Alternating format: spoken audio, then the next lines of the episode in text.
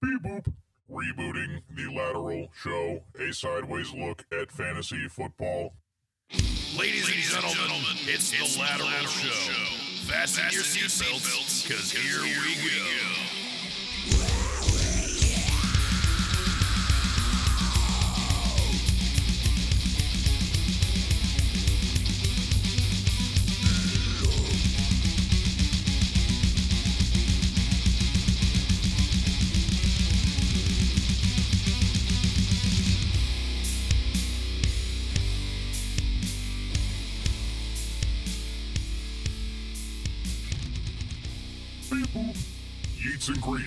It's the lateral show with your hosts, Herms and McLateral.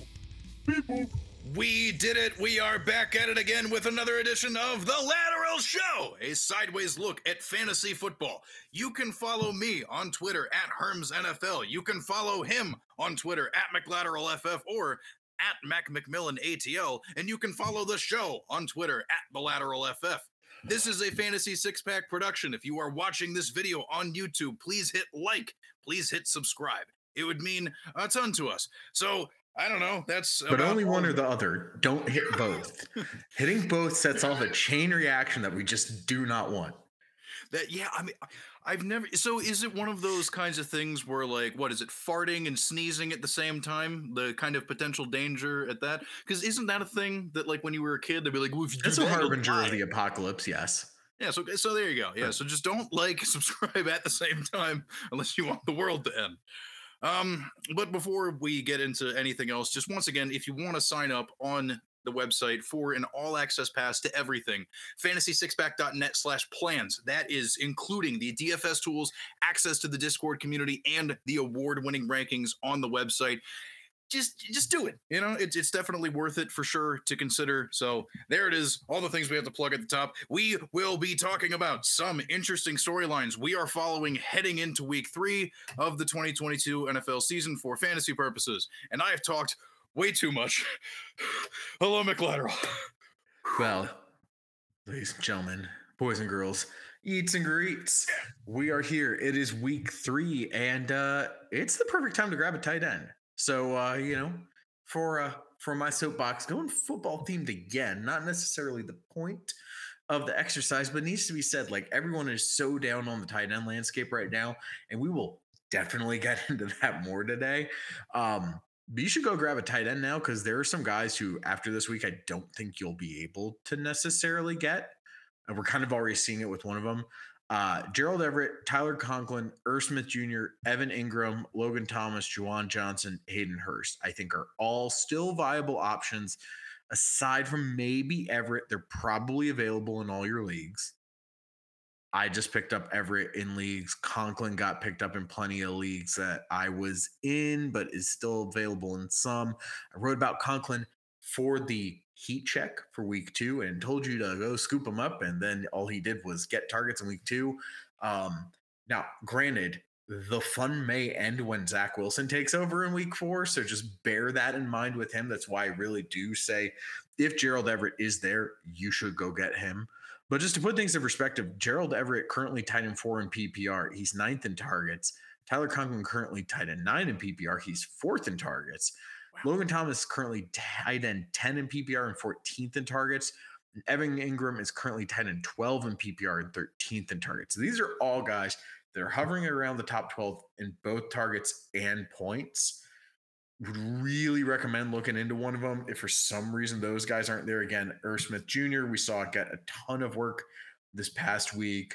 Juwan Johnson has gotten a fair amount of work, just none of it in the translating into touchdowns, which has been like a little frustrating for those needing to roster him. Mhm. Uh, and Hayden Hurst is like in the top 12 for targets. I believe he might just be outside. He's like tight right. end. No. He's tight end 13 in PPR, and Cincinnati has shown a proclivity for using the tight end in the uh Zac Taylor. Like, yeah, so know? it's a thing. I would just look at one of these guys now. Don't buy too much into the hype that it is like a total wasteland and all hope is lost. It is a wasteland, but I think there actually are some diamonds in the rough out there. And you know, we've talked about it a bunch on this podcast before about how you know, the big researchy project thing that I did into the tight ends over the last however many years.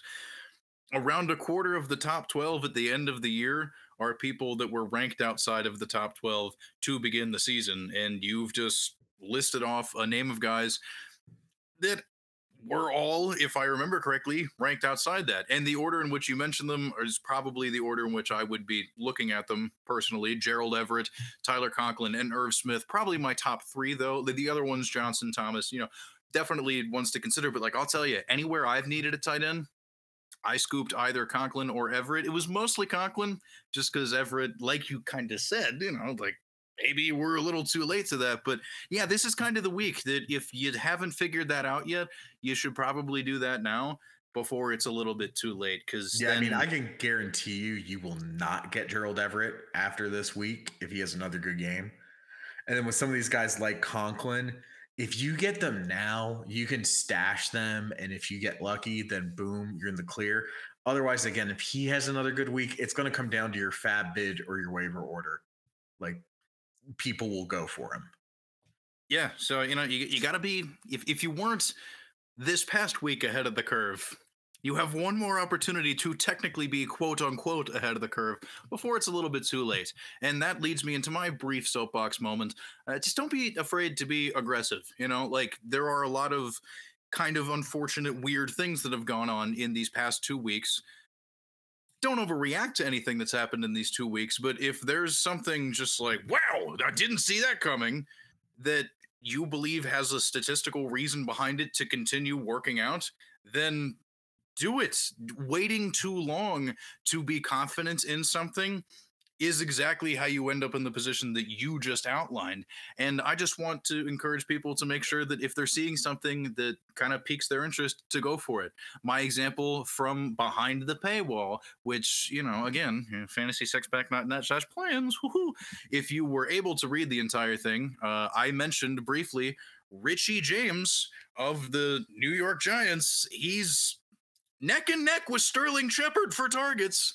I don't understand why that offense won't commit to Kadarius Toney being utilized because whenever he gets the ball, boom, he's you know explosive for sure. And then Kenny Golladay is just a walking bag of money that doesn't really feel like you know doing too much. We're not positive he's still on the team, right? I'm I don't know. So uh, because I saw a tweet from one of the like the beat reporters being like when they came back for the interview portion, his locker was completely empty. I mean, as far as I know, he's still on the team, but like yuck. So, but either way, you know, those are the types of things that if you don't take that leap early enough, you're going to be playing from behind. And I'm, I'm, talking about a guy that you don't have to, you know, put in your lineup right away, but those little kind of underlying bubbling things under the surface, like that's what you have to look at. So be aggressive, make sure you make those choices and do your best. See, yeah, be aggressive, be e aggressive, be aggressive, be e. Ag- I'm gonna have to work on that drop. That's clever. I, I love that. I absolutely love that. So yeah, that's pretty much all I have to say on that front. Um, why don't we get into the normal part of the program? Unless you have anything else to say. Let's do it. The ticker says it's time. Yes, 100%. So, to kind of recap a couple of the things we talked about last week in terms of the Sunday storylines that we were interested in. I'll go ahead with mine briefly because the Dallas Cowboys offense was still kind of bad, but not really that bad. And then the New England offense, once again, was not particularly good because let's be honest, like that Pittsburgh defense, well, pretty damn good. Not quite the same without TJ Watts.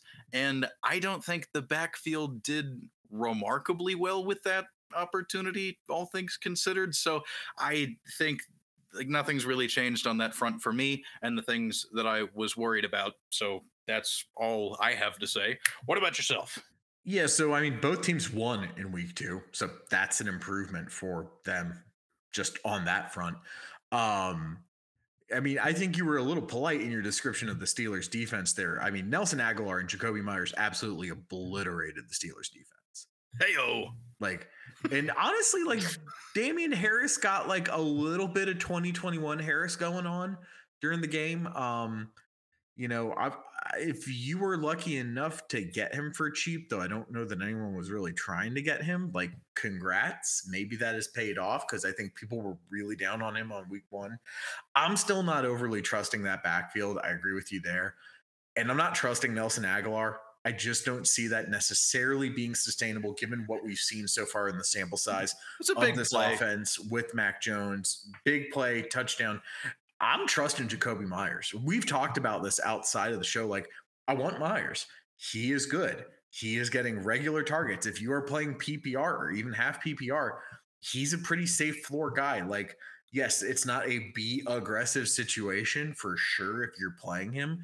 His touchdown equity remains pretty low. But man, if you're like taking shots with some other guys and being aggressive there, Meyers could be a great counterbalance for you know someone playing like an AJ Dillon or a Travis Etienne, for example, where you're like kind of hoping for a bit of breakout going on. You're putting them in your RB two spot, and so then for like your flex, you know maybe you got Meyers just being a little safe if you have to go that route. Uh, it's more of a thing I think for slightly larger lineups. So like Yes. for example, our dynasty league. I am playing Jakobi Meyers because we need three wide receivers and two flexes. So at that point, I potentially need five wide receivers. Jakobi Meyers is definitely a wide receiver five. Absolutely. But- There's other ones like our home league where I have Marquise Brown available to me as my flex. And like, I'm not advocating that you play Jakobi hmm. Meyers over Marquise Brown. You know your lineup, you know how to handle it. Uh, and then the Cowboys, I don't think have a ton actionable because probably the only person you can really get is Cooper Rush, and you don't want Cooper Rush. Like, I sort of thought that they wanted to spite him, not because of him. But otherwise, this offense looked the way that we hoped it would with Dak. Like Tony Pollard got involved, scored a touchdown. Zeke Elliott looked like all right, like not too shabby. Uh the CeeDee Lamb, like okay, the wide receivers, yep, like okay, we're seeing some progress here. Uh, I I just don't trust it. And again, I think the guys who you are trusting at all, they're probably already on your roster. They're probably not available on your waivers. Like maybe if somehow Tony Pollard's still available in your league, like sure, go nuts, pick him up. Yeah. But like that's about it. Like I I outside of CeeDee Lamb, I don't want to touch the wide receivers, even though I think we have found a wide receiver two in that offense at this point. Of course, Michael Gallup could come back at some point and totally upend that. You know, who knows? Um, but for now, I think, you know, the real actionable piece of advice is if Kobe Meyers is out there, you should maybe pick him up. There you go. See, we got something good out of that. And uh, before I turn it over to you, I want to quickly mention about the Cowboys thing. Ha ha, Bengals starting 0 and 2. Ha ha ha ha ha ha ha ha ha ha. Signed Herms, the Steelers fan. So why don't we recap what you had to cover from last week? Yeah, so last week I was looking at how do the targets for the Detroit Lions shake out, both like now and when Jameson Williams is available. And while we haven't quite figured it out when Jameson Williams is available, how it'll look, uh, we know how it looks for now. Amon Ra St. Brown is clearly the wide receiver one on this team. It's not close, it's not changing. Like Oh. he is the top target at any position. Again, I think with Jameson Williams, their top 12 draft pick, who was a better prospect than Ooh, big sneeze. There you go. Gotta love that mute button.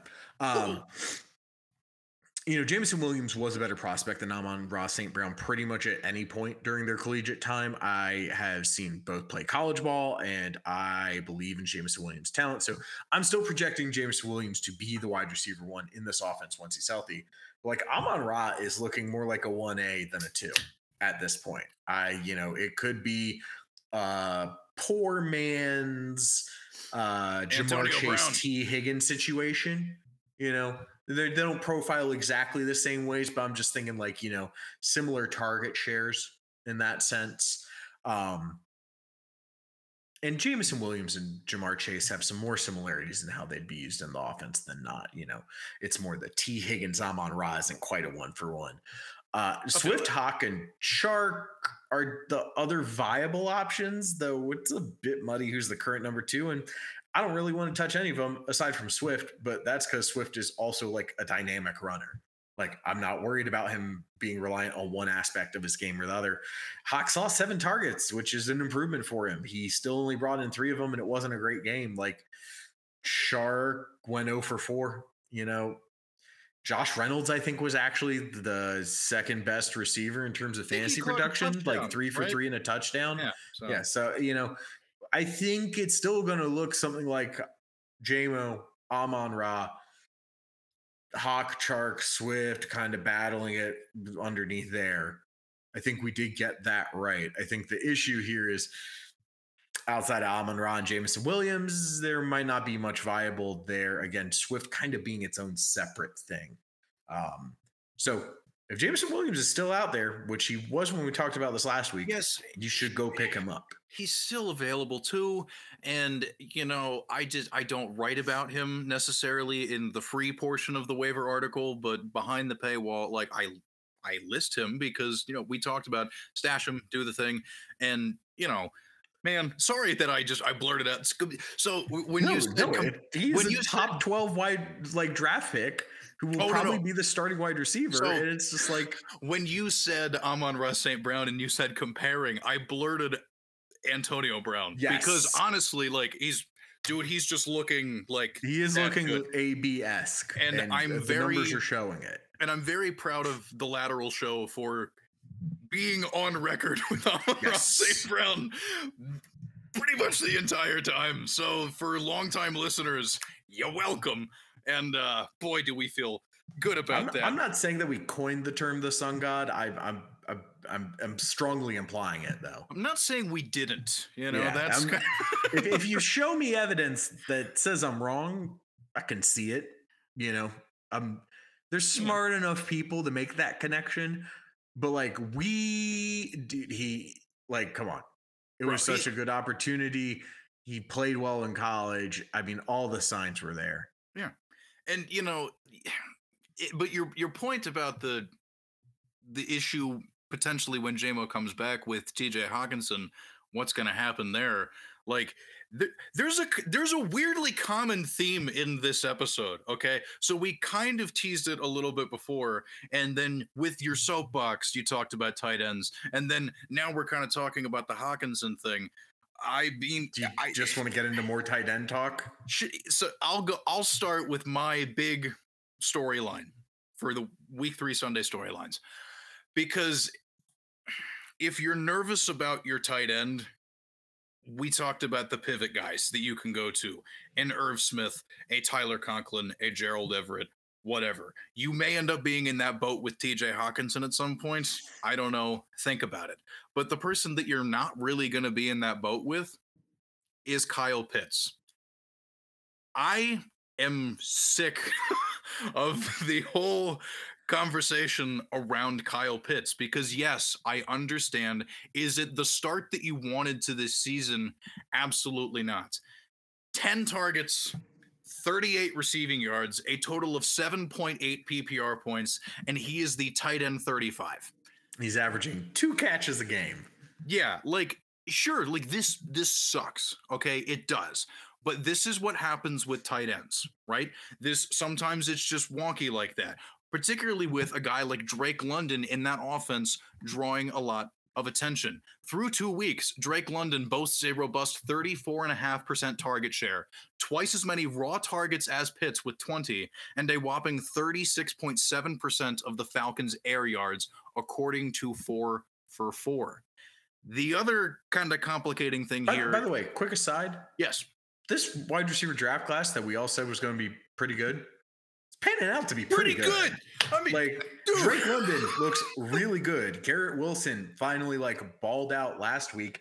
Chris Olave is definitely trending up and Jahan didn't start Dotson. out that low. Jahan Dotson had a great week one and a pretty good week. To, like the only one I think that hasn't really performed is Jameson Williams because he's injured. Yeah. So yeah, rookie receivers, man. Okay, see, and that mm, every year in redraft, they're always the cheapest, highest upside thing that you can do because the uncertainty of the whatever, you know, keep that tucked away. You know, I think we mentioned that earlier in the offseason, but we digress. When Marcus Mariota throws the ball to either of them, PFF has this really cool thing where it looks at the uh, the QB rating on those you know throws and whatnot. Marcus Mariota's QB rating when targeting London is 117.8.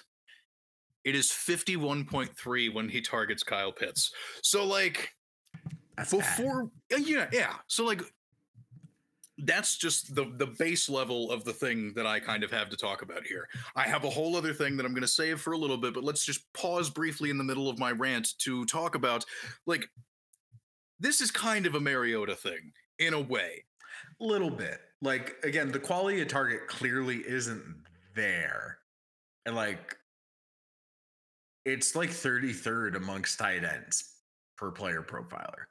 It's mean- it's bad. I mean, keep in mind there's only 32 teams. Yeah. You know. Uh, on the other hand, like Mariota has looked surprisingly competent. And we're gonna get into that, I think, a little more when we get into my storyline.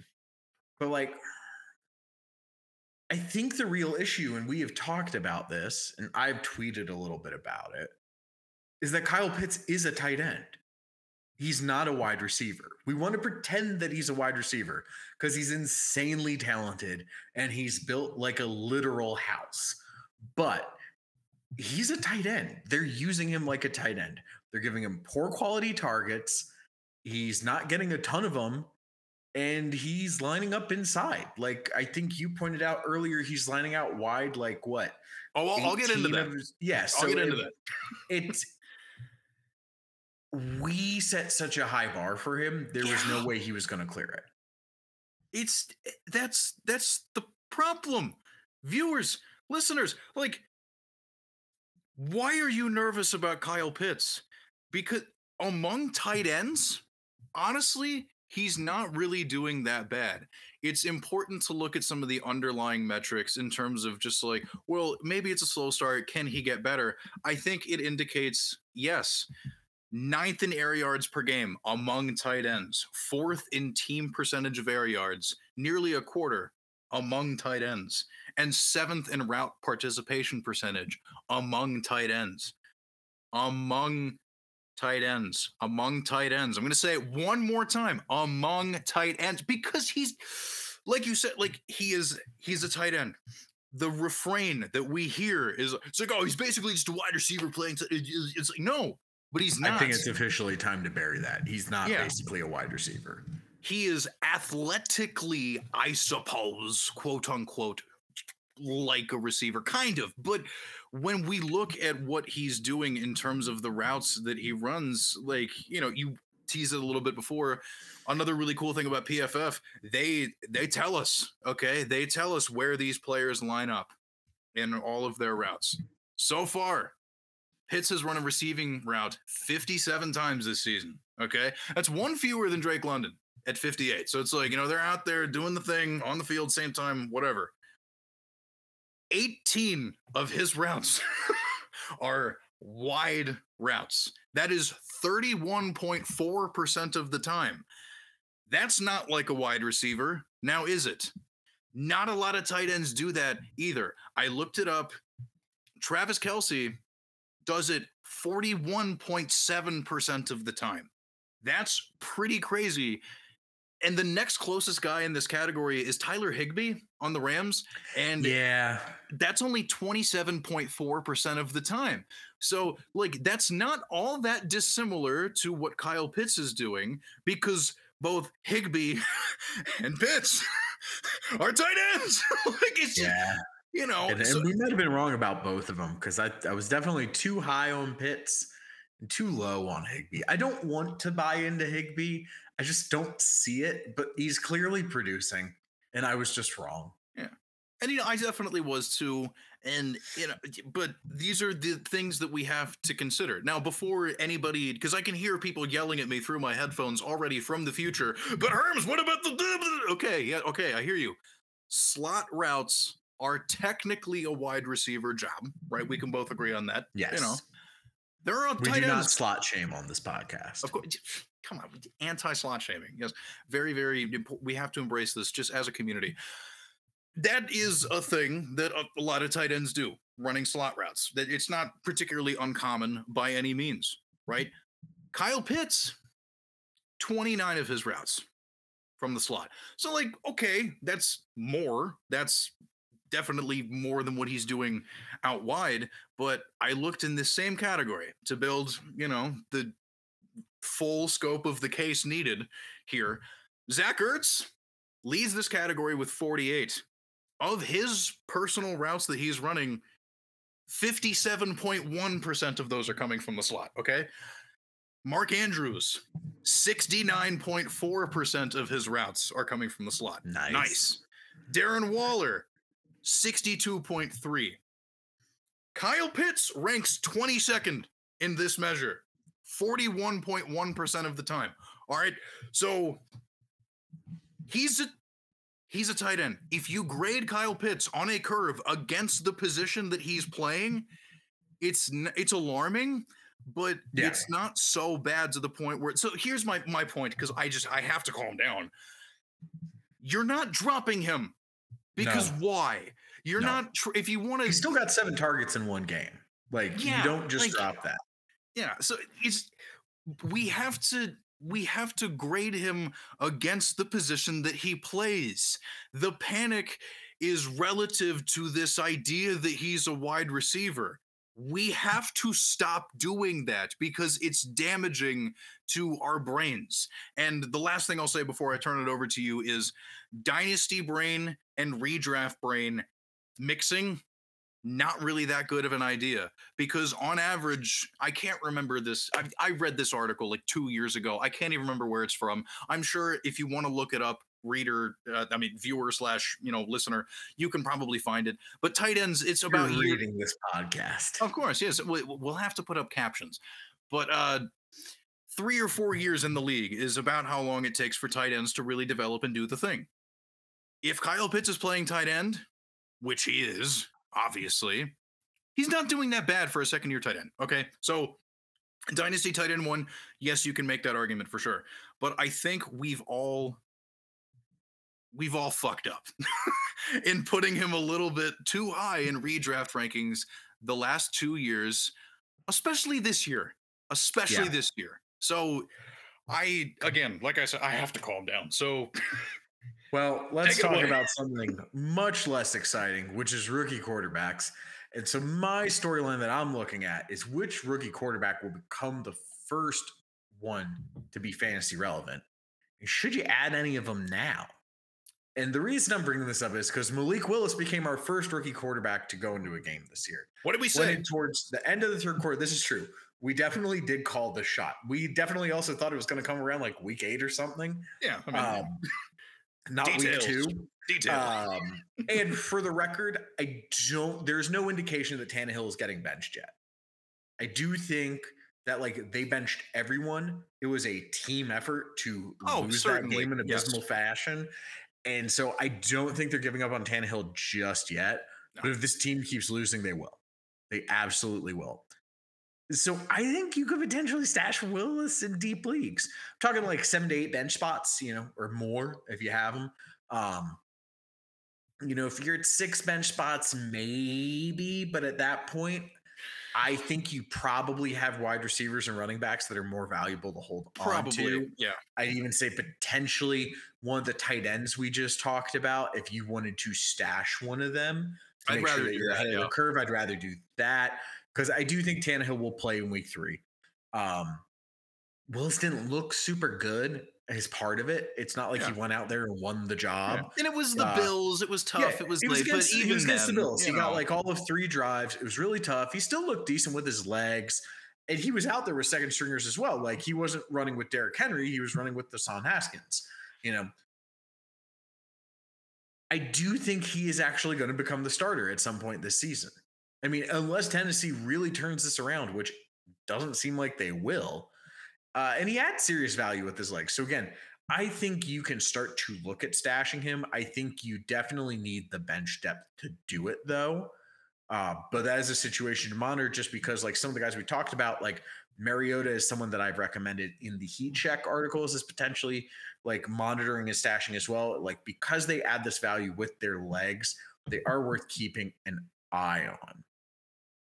Now, Kenny Pickett, I think, is the second most likely at the moment Oh to go and get a start. I got and a lot of thoughts about this because Mitch Trubisky has not looked that good. He just hasn't. But Pittsburgh seems to be willing to go with him and let Pickett learn for a, a year, which I don't think is a bad move. Um, now, granted, at a certain point, you have to worry about when now versus when later. You know, it's not like he's learning behind Big Ben; he's learning behind Mitch Trubisky. yeah, There's like there's this, there's a lot of factors to account for. But you know, I think if this team hovers around 800, it won't be enough to cost Mitch's job. if they hover think- around 800, Mitch Trubisky's doing fine. I mean, I'll. T- Eight and eight, 500. You know where I got. it. Yeah.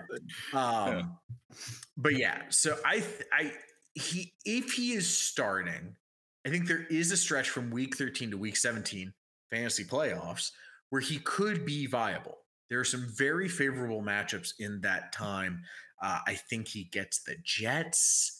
I think he gets the Ravens, and their secondary looks terrible. It's a bit of a cakewalk, and the bye week I think is Yeah. week ten, so he would have Yeah. a ramp up to it. If he if he got the start after the bye week, I- there'd be some room. I think that so I have barring injury, the earliest pick will start is coming out of the bye week in week 10 against the Saints. You should not pick him up that week.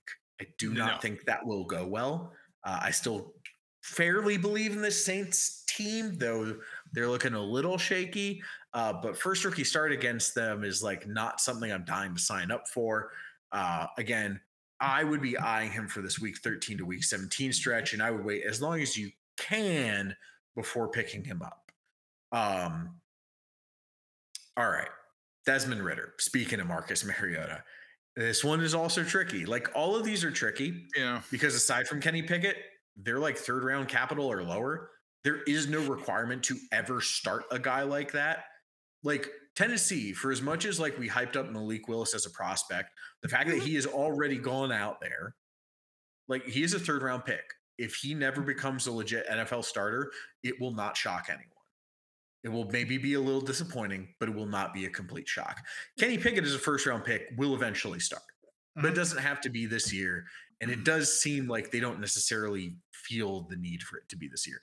Mhm. Desmond Ridder also falls in that category of like, if he never starts, more surprising things have happened.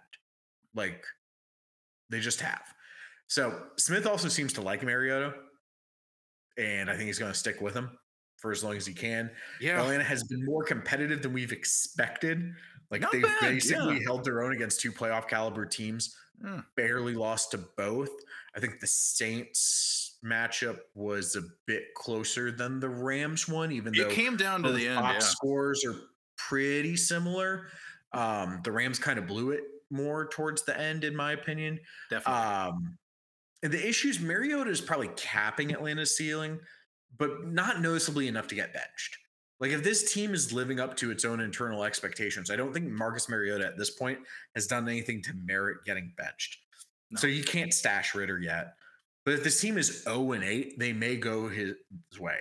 If he is officially getting the start, you can scoop him up if you need a running back. That uh, weapons in Atlanta, as we have discussed, have potential. I really actually like Ridder's presence. I think he has the tools to be a good quarterback. he was okay in the preseason I too, to be honest. I don't think you need to burn a roster spot on him until he gets the nod for a start. Mhm. And at that point, it's only if you need him. I don't think he's going to be a league winner. So someone like Malik Willis could be a league winner if things break exactly right, which they might not. But like because of the tools that he has, like he could really like blow the ceiling off some stuff. I just don't think Desmond Ridder is going to do that. But Desmond Ridder could be like, you know, competent borderline top 12 QB territory. Yeah. So if you are desperate for someone, if you're someone that's been streaming your QBs, he is someone to keep an eye on. And then the last quarterback, you don't need to keep so much of an eye on, but I did include him because of who the starter is. So all these guys, they all have in common that they have the potential this year to take the starting role from the current starting quarterbacks because their starting quarterbacks aren't that good. And so that includes Sam Howell, whose starting quarterback is Carson Wentz. Wentz has looked surprisingly good this year, but it has to fall apart at some point. We know it has to fall apart. We've seen this movie before. We know mm-hmm. how it ends. He's already throwing one and a half interceptions per game. He gave up a safety in week two, not necessarily his fault, but like, you know, you never love to see that. They were down 22 to nothing at halftime. Like, yeah, they Brutal. came back. It became Brutal. a much more exciting game, but like they were getting their ass kicked. He's the least likely to take over for sure. And it's not necessary for him to take over at all. I think he was a fifth rounder. So like he's really a guy that like you're already drafting him, expecting him to be a career backup or a dart throw. But it is someone to keep an eye on. We've seen that Washington has some weapons. Um, but again, Some. They got a lot. they do, but I don't know that the offensive scheme is the best. I just, I, I guess I still have some question marks about it. And plus, it's two weeks. You know, it's a little Like early. for to- as good as their weapons are, honestly, I feel like they should actually be performing better. Like they're still losing games. They barely beat Jacksonville. Like yeah, there's just I have question marks about that team. Um, the But so I defense hasn't think- helped either. Yeah, I think you keep an eye on Howell just because he has that potential to start, but I think I think it's very unlikely that I end up advocating for you picking up Sam Howell. You know, it's going to be I think very similar to how we treated Taylor Heinicke. I really do. yeah, you know, and and, and, you laid out the options uh, for the rookie quarterbacks. It's an interesting thing to dive into. That's the purpose of the show. We're going to dive into it a little bit more here. But before I do that, I just want to uh, remind people uh, your point about maybe looking at Malik Willis as a stash. If you had read the waiver wire column and you had an all access plan at fantasy6pack.net slash plans, you would have been able to see. I also talked about that. So there you go. One more time for the plug. get one of those plans. I'm just, you know, hey, look, and I before so like I said, I I even sunk in my chair because I have so much to say about the whole Kenny Pickett thing. But like um Malik Willis, he is available in my Scott Fish Bowl league. And I am somebody Oh, you got to that pick him up. so there you go. Yeah. I think folks of you I think in a there, super flex league, you need to be stashing Malik Willis for Yeah. sure. you kind of have to do that now. It in you know the the vast majority of fantasy leagues are one quarterback. Despite us being in the Twitter community and a lot of us in the Twitter community thinking super flex is the norm, it's not. Just mind you, For- the for global population. I'm Like- I'm still in a standard league this year. yeah, One with no flexes. Yeah. So the reason I even mentioned that is just because, like, I don't, I'm not going to assume everybody that watches this and listens to this is in these situations. So to be clear, this is big super flex energy for people. Like, or if I, I guess, a deep enough league or a deep enough bench, and you were Or you're one of those somebody. wackos that plays two QB instead of super flex. Yeah, I, mm, you know, it's, I'm in one. I'm in one for the first time. It's very, it's very strange, but we'll, I'm sure we'll have ample opportunity to discuss that at some point in the future. But, but yeah, you know, it's, it's clear there's Tennessee's not very good. We discussed that in our pre NFL season, the last show we did before the season started. We, you know, the Titans are big bad, and I of- it was a house of cards waiting to collapse, and it looks like it's collapsing. And I warned about the Derrick Henry thing. I laid out the history of running backs at that age not really performing, and you know, I'm not, I'm not, I, I don't even think this is me sounding the alarm because I pretty much said that you really should have just picked him in the second round or something if you wanted to. And even as an RB two, where I had him ranked, I think you may have too. Like, whatever. So the Willis part of it, like super flex people, yeah, dude, like you kind of have to take the stab with it because the minute he does start, as I mentioned, as you mentioned, Then it will become a FAAB race. It will become a waiver order Yeah. race. Everyone will be making a claim. And as I say all the time, 25 yards passing, 10 yards rushing, same thing, one point. What do you, you know, this is probably closer to a Buffalo Tyrod situation than a prime Michael Vick situation as far as the type of rushing that you're getting. But well, fantasy production as a whole, even. But yeah, like that's so. So we agree on that. I can I do the Pittsburgh thing? Am I allowed to do the Pittsburgh thing? You have 90 seconds. Mitch Trubisky is not looking very good. There was a particular point in time toward the end of the half there where his complete lack of situational awareness just cost mad field position. And I was just like, bro, what the hell are you doing? Just whole thing. But my issue, and I tweeted this on Sunday during the game, given the curve that the quarterbacks are being graded against in Pittsburgh, and I hate to recycle the same phrase over again in the same show, but they're com- they're being compared to Ben Roethlisberger from last year. That is the success. That is where the benchmark was put. Is Trubisky going to be bad enough to warrant being pulled? And I'm not sure which way this goes, but I will not be surprised if this happens sooner than we think because there have been enough inklings that this team is pretty good and TJ Watt managed to avoid the season ending surgery for the pec meaning that he will come back at some point relatively soon about a month from now or 5 weeks from now I believe now. Um I think maybe we need to have a greater sense of urgency for Pickett as a possibility. That is my read as a fan who's been screaming at the television because Pickett may in fact be able to offer more than Trubisky because Trubisky's it he, he doesn't understand what's going on about a quarter of the time. and that is time. Uh yeah, I you know, I I I think we know what Trubisky's ceiling looks like and I think we're seeing it in action uh so far this year that week 10 game just feels like the perfect time to bring Pickett in if you're going to do it. Come mm-hmm. now that bye week, you'll have let the Trubisky experiment run for half a season.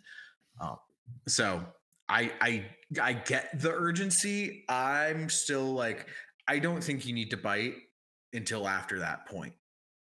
Even if he starts sooner because I think it's going to be a bit of a rough start. I think he's going to like have some growing pains.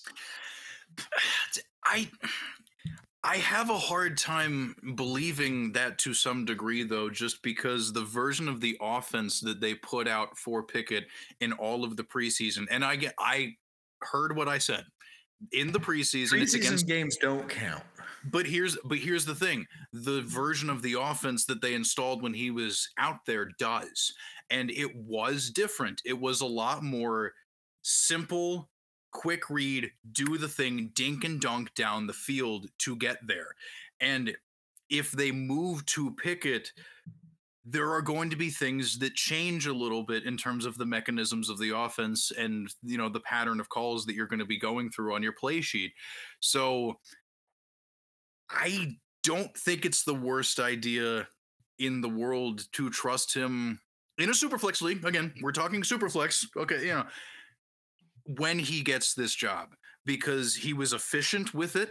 And also, the little morsel here uh, between both Willis and Pickett, I want to mention to people Treylon Burks, George Pickens, both rookie receivers, both supremely talented, both looked better with their rookie counterparts at quarterback too. So that's another fun thing to consider. If you sure. have a deep enough bench, maybe you don't have to bail on either of those guys. Oh, I don't of, think anyone should be bailing on Treylon Burks yet. Anyway, Treylon Burks should be rostered. Yeah, like just full stop. Um, so I'm so I'm still looking at this from a one QB perspective. In super flex, yeah, if there's a starting quarterback, he should probably be rostered. I mean, I think that sort of goes without saying. So if you get the inclination that you think Pickett's going to start and you're in a super flex league, yeah, sure, pick him up. Uh, I just still don't think he's that good. Like, yeah, he's looking better than I think my worst expectations. I am very concerned about seeing him go full speed against NFL defenses. So we will see how that goes. Again, that's why it's like I think he'll suck weeks 10 against the Saints. I do. And so then at that point, people will drop him. And that's where I come in and scoop him up and go on my way. So that's why I'm kind of like not advocating like jumping the gun on it because I think you can just wait to get him. But then it kind of brings me to a question of eh, eh, because I mean you opened the door, I'm opening it a little bit more. Do either of them, Willis or Pickett, need to be considered in any sort of urgent fashion in one quarterback at all? Yeah, actually, I I think there are one quarterback leagues. If your bench is deep enough, you should stash Malik Willis because of the rushing upside he gives you. Again, I think seven to eight bench spots is the sweet spot for that. If Alright. you do not have that many, you should not do it. Uh, otherwise, it's just a monitor, and then if he gets the start, try and scoop him up. All right. You kind of mentioned it before. Glad we kind of got that, you know, clarification a little bit out there. Um, an- another one to note, even though you said pre-recording, not necessarily, uh, you know, doesn't fit into the box of rookie quarterbacks, but Mac Jones's back injury, if anything were to be super wrong with it and he had to miss time, just a freebie. We don't have to talk too long about it. Does Bailey Zappe interest No. you at all? No, Superflex. Again, I think at that point it follows the rule of if it's a starting quarterback in Superflex, you should probably be rostering him. But I mean, even in your lineup in a Superflex. I probably wouldn't start him the first week I have him on my bench. Okay, because like, I think because kind of the reason I asked It's not a good offense. It's so that's that's the thing for me. It's go. not that good an offense, and I don't think he elevates it in any way. I think he could be as good as Mac Jones potentially, but I don't think he elevates it at all. I think there's a reason Mac Jones is the starter and a first round pick, and the other guy was not was not ever going to be considered to be one. No. So while he looked good in some preseason spots, like let's be realistic here. So again, in Superflex, yeah, if there's a starting quarterback available, you should pick him up. But I would not be really willing to start him unless I had literally no other options in those instances. And it's just Pittsburgh's offense entices me. Tennessee's offense entices me to a degree. New England outside of Jakobi Meyers does not entice me at all at this point. Yeah. As we've discussed Yeah. previously and in this episode. I mean, you know, so um, yeah, Thrive I mean, picks. Uh, Thrive Picks, yeah. So Thrive if you are interested in playing uh, daily fantasy, but you don't want to do the conventional daily fantasy thing, you just want to play with prop bets because it's a little bit more comfortable to you, then I have fantastic news because you can use the promo code HERMS on Thrive Fantasy for a 100% match on your first deposit up to $100. It's it, it, it's the invert. Ah. The cameras, yeah, one hundred dollars. Yeah, we'll we'll get better at that. Probably shouldn't be doing this on a camera. Anyway, um, so I It's wow. the risk you run with this audio format, video format. AV. yes, hundred. Oh gosh, wow, that transition. Not our best, but we try, and that's what the lateral show can at least guarantee at minimum. So we have some thrive bets to talk about. Seems fair. That's I. What do you have? I. Uh, so um, the, the thrive pick I have. Okay. Uh, and scene. ah, Okay. So the thrive pick I have is Kareem Hunt over 15 and a half receiving yards. Uh, he's hit the over of that mark in two out of two games. So feeling pretty good about that. The Steelers have also allowed 116 receiving yards to running backs through two games. So he just needs to do like a little over a tenth of that, if my math is correct. Like maybe 15% of that, and he's golden. And luckily, they don't throw the ball to the other running back in Cleveland. not really. So so feeling really. pretty good, feeling pretty good about it. Um, so yeah, so that is my pick. It feels solid. Yeah, you know, I mean, it's also just eh, got got to say once again because we did mention it a little bit earlier when we were kind of recapping the Patriots backfield. This is a Pittsburgh defense without TJ Watt. Okay, like without him being up there in that front, it's different. And we even saw at times last year if you just pound it enough, they'll fold because the depth was not super good. Now we we because I'm part of the team, they made some moves in terms, you know, like Larry Ogunjobi, you know, like Demarvin Leal. Ran over him a good bit. I mean, Yeah. like again, we're talking receiving yards here, but they were certainly susceptible to attacks from the backfield. Yeah, no, but but even then, it's the defensive front's still gonna be approaching them first. So I mean, you know, but either way, like it's it's a sound it's a sound bet to make. I definitely agree with that. Not only just from a fantasy perspective, from an analysis perspective, but also just from the perspective of somebody who's a Steelers fan who watches a lot of these division games and is wearing a Cleveland Browns Johnny Manziel shirt, which I just realized, wow, that's weird. Okay. The irony. So not only did I make fun of the Bengals earlier, talk about my love of the Steelers, but then I'm wearing a here's Johnny okay, that's its own thing. I don't know. This show is interesting, but if you want to go to Thrive Fantasy, you can sign up using promo code HERMS for a 100% match on your first deposit up to $100. We will transition into the next segment of this show much better than we did that one we got a great start. yes, we got we got the boom bust. Okay, we, we, got go. the boom bust picks. Now, again, this is relative to expectation. Boom players yeah. were looking at outside the top twelve, and then bust players were looking at players that maybe don't necessarily implode, but would perhaps be good candidates to fail to meet their top twelve. You know, projection on the week, and this is per Fantasy Pros PPR projections why don't you go ahead and start with your boom pick of the week? All right. Well, I'm looking to get on the right track with these. Last week I picked Matt Ryan to boom and Aaron Jones to bust. I don't really want to talk about it. Uh, so no. let's move on to this week where I'm picking Darrell Henderson of the Los Angeles Rams, currently ranked as RB 27 with an 11.3 PPR point projection. Uh, the Arizona Cardinals are allowing 27.55 PPR points per game to running backs pretty good. I think is like fourth best. Um, Henderson's currently scoring about 11.5 PPR points per game, despite a decreased workload in week two. So an average matchup would seem like slightly outperform this projection anyway. And luckily, the Cardinals are an above average matchup for him. Like this should be a plus matchup. And despite his decreased workload, Henderson had a higher snap count than Akers in week two. He split pretty evenly with Akers inside the red zone. And so I'm thinking this all points towards continued stable work in week three. And so if you're looking for some upside, I think Darrell Henderson could really break off a couple runs, get into the end zone, and have a great week against the Arizona Cardinals. So that's why he is my pick to go from bench guy to starter. Yeah, dude, I, it's it's a good call. I definitely think this also is a good opportunity just to mention to people why are you still on the Cam Akers thing? If you are those people, just like stop. Like, there's not a reason. He, he did get a fair amount of touches in week two. Like, I sort of get it, but there's still definitely some warning signs. Yeah, it's it's it, it's not great, but you know, there's definitely something to it. Wow, I'm doing a very interesting job of vamping while I put together some.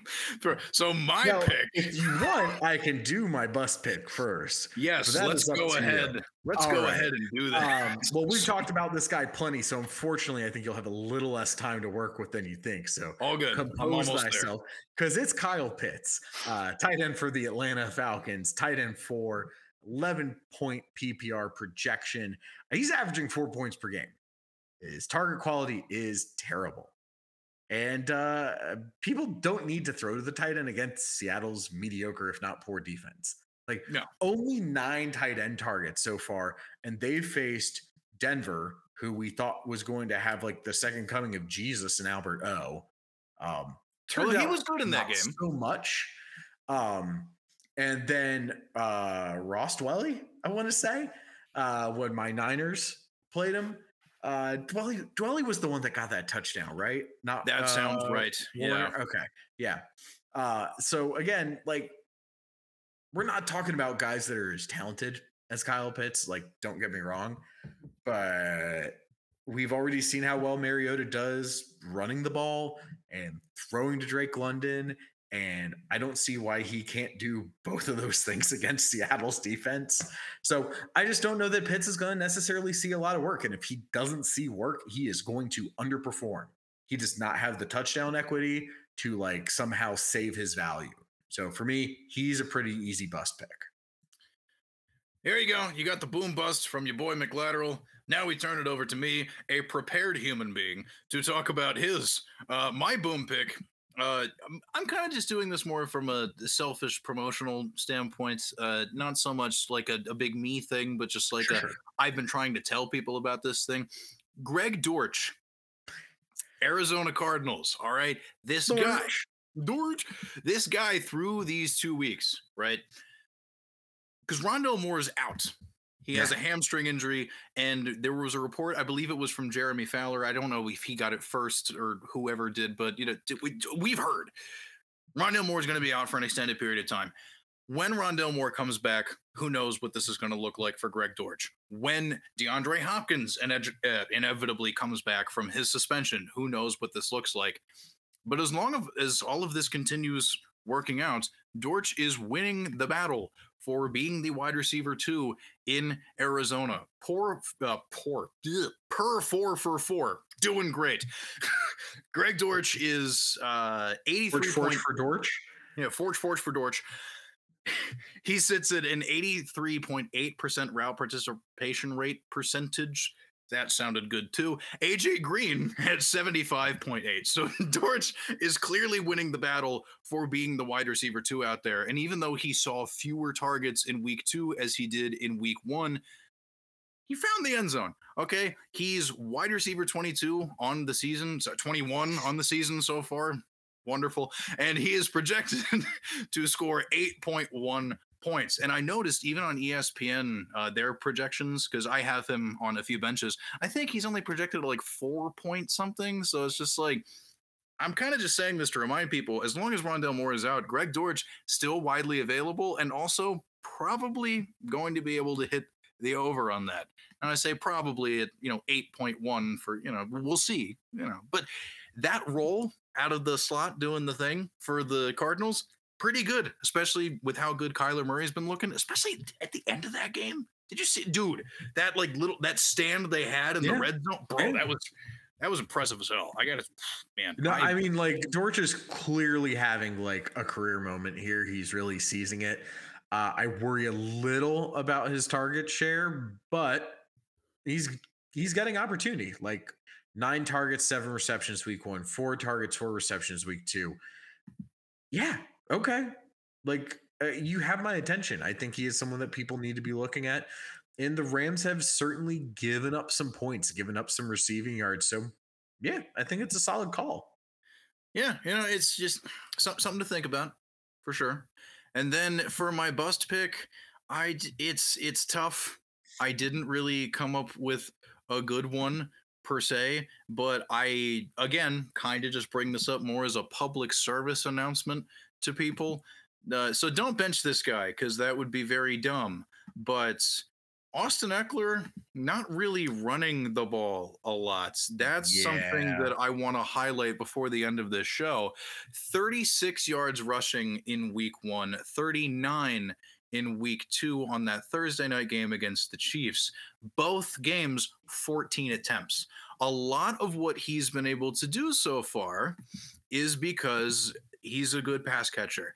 I don't think that's going to go away. That and it's against Jacksonville. It's not the toughest front in the world. Like he'll be fine. Throw him out there, but I'm kind of nervous about it because I know that even he mentioned in the offseason, like, hey, you know, I really want to find an RB2 to help, you know, do some stuff and clean up the workload with me. I didn't know that meant he wasn't going to run for yards anymore. I mean, come on. Like, he has been a little frustrating. Maybe adjust expectations for Ekeler a little bit. It kind of has me shook. Well, I know that obviously these are very different teams that he played against, but if it makes you feel any better, in his last two games where he played against Jacksonville, because unfortunately he was on injured reserve for the most recent one, Yeah. uh, 10 attempts for 42 yards, five targets, five receptions, two touchdowns, and eight attempts for 101 yards, five targets, four receptions, and a touchdown.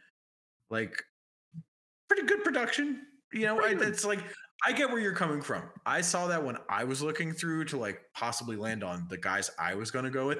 Yeah, there's a real problem there. I think it's worth mentioning. Ultimately, I think he's still getting enough work that as long as like he can kind of turn the corner, maybe get a little more efficient. Maybe something's just not quite clicking. He'll be okay. But I get why you're calling it out. I think it is important. Yeah, because I mean, also just important to mention nine receptions for 55 yards last week against Kansas City got him to the 18 points that he is Yes, about projected for with 18.4 here. And that was without Keenan Allen. So Yes. just, Yeah, I would I would expect that target share know- to decrease. You know, so But I'm hoping that his rushing efficiency will increase and you know maybe he finds the end zone, which he's been struggling a little bit with. And I'm hoping at some points our podcasting efficiency goes up a little bit and we're able to find the end zone in terms of execution back to our former standards very soon. Just kidding. Come on. This is the lateral show. It's a sideways look at fantasy football. This is what you get yourself into, folks. This has been a great program. I hope We're that actually at like an hour right now. This is probably I one of our more efficient ones. That's what I'm saying. And plus, you know, being goofy is kind of just part of it anyway. So even when we mess up, it's still fun. And if you want to continue to track me in real time on Twitter, doing whatever, I don't know, at Herms? NFL. In re- I don't, Dude, you just have that like GPS data constantly getting tweeted out. as, yes, I do. Yes, I do. It's just so if you want to, f- I'm going to start a webcam where it just follows me constantly. It just you want- Herms is sitting here. Herms is still sitting here. On Twitter at Herms NFL. That's where you can find me. Uh, if you want, if you want more of this, then by all means, please follow me on Twitter at Herms NFL. And if people want more of this, tell them. I Well, ladies and gentlemen, as you know, it's your boy McLateral, aka McLateral FF on the Twitter. You can find me on Twitter at McLateral FF. You can also find me on Twitter at Mac McMillan ATL, uh, where I tweet about all the latest in tech, gaming, and entertainment. Uh, because that's my day job over at Tom's Guide, where I write about the latest in tech, gaming, and entertainment. Uh, but if you want my fantasy football content, you have to go to Fantasy Six Pack, where I am here on the Lateral Show, dropping every Thursday on the YouTubes and the Spotify's. Uh, and then also, I have a column dropping every Saturday called The Heat Check. Uh, normally, I write it on Thursdays, but I'm going to go see Elton John tomorrow. So, you know, won't be doing that. Uh, hopefully, Friday, I will be able to get that done, or uh, else I get the hose again. And I think that's about all I got. There you go. And that's about all we got until you hear from us next time at The Lateral Show, a sideways look at fantasy football. Hey! Beep boop. Follow the lateral on Twitter at the lateral FF. Beep boop.